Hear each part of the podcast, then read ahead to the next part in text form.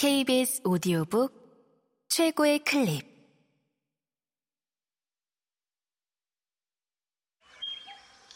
KBS 오디오북.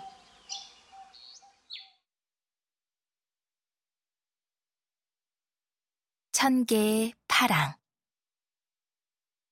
천선란 지음. 성우 이명호 읽음 보경이 다니던 연기학원은 방음이 잘 된다는 이유로 연습실이 지하에 있었다. 지은 지 100년이 조금 넘어가는 아주 오래된 건물이었는데 지하 연습실을 처음 소개해줬던 선배는 콘크리트의 수명이 200년이라는 잘못된 상식을 내뱉으며 가루가 떨어지는 지하 벽 기둥을 퉁퉁 쳤다. 그러고는 이곳에서 성공해 나간 배우들이 많다는 이야기를 보경에게 속삭였다. 여기가 왜 지하인 줄 알겠어? 식물은 땅에 뿌리를 내리니까 이곳에 네가 뿌리를 내려야 지상에 꽃으로 필 수 있다는 말이야. 아, 이 얼마나 달콤한 대사의 한 줄 같던가. 비록 은행원이었던 모친이 한순간에 대출금을 갚아야 하는 식당 주인으로 바뀌었지만 그 정도의 인생 곡선은 배우 생활에 사연 있는 배경이 되어줄 것 같았고 자신은 이곳에서 열심히 연습해 데뷔의 길만 걸으면 된다고 생각했다. 그로부터 연습실에 화제가 난 날은 3년 후 겨울, 성탄절이었다. 그 시간 동안 보경은 화려한 데뷔는 아니었지만 여성 감독의 단편 영화를 두어 개 찍었고 영화제에서 영화가 상을 받으면서 어느 잡지에서 미래를 빛낼 배우로 선정되기도 했다. 그때쯤엔 어느 정도 콧대가 높아지기도 해서 남성 감독의 작품이 들어왔을 때 내용이 마음에 들지 않아 거절도 했다.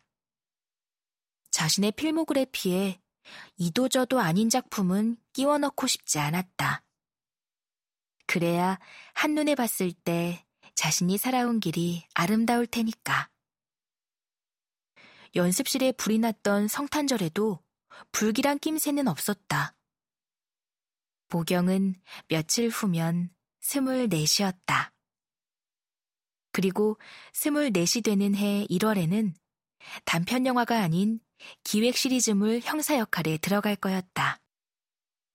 그때까지는 미팅만 끝내놓은 상태였으므로 곧 받을 계약금으로 이 지긋지긋한 지하실 연습실을 벗어나 한강 조망권인 곳에 연습실을 얻겠노라 다짐했다.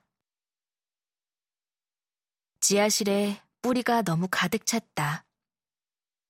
보경은 그날따라 가만히 있어도 숨이 막히고 머리가 어지러워서 자신이 성공에 심하게 도취된 건가 싶은 의심도 했다.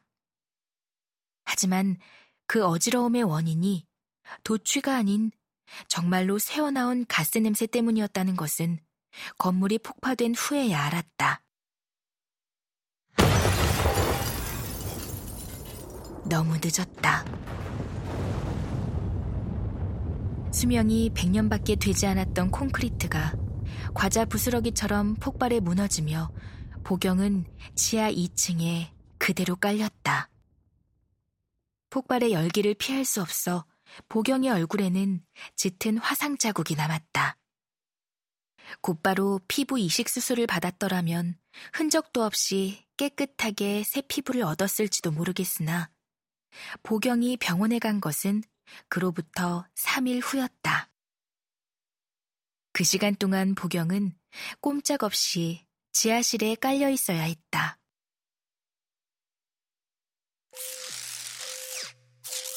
거머리 형태의 다르파가 지하 2층에 내려온 것은 둘째 날이었다.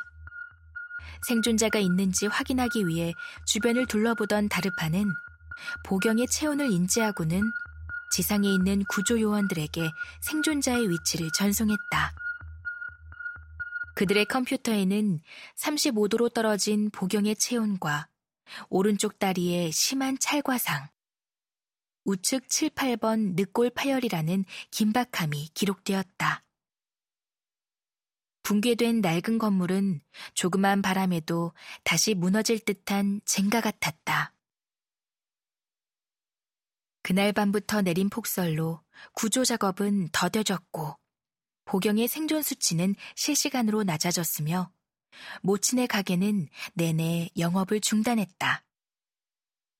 탄소로 만들어진 에어백을 마침내 마지막 철근 밑에 설치해 바람을 주입했다. 사고가 난 지 3일째 되던 날이었다. 보경의 생존 수치는 3%로 떨어져 있었다. 보경은 자신의 다리를 깔아뭉갰던 철근이 사라졌는지도 모르는 의식불명 상태였다. 소방관 한 명이 끈에 매달려 지하 2층까지 내려가려 했지만 폭설은 또다시 시작됐고 에어백에 밀려났던 철근은 내려앉은 눈을 윤활제 삼아 다시금 미끄러져 떨어지려고 했다.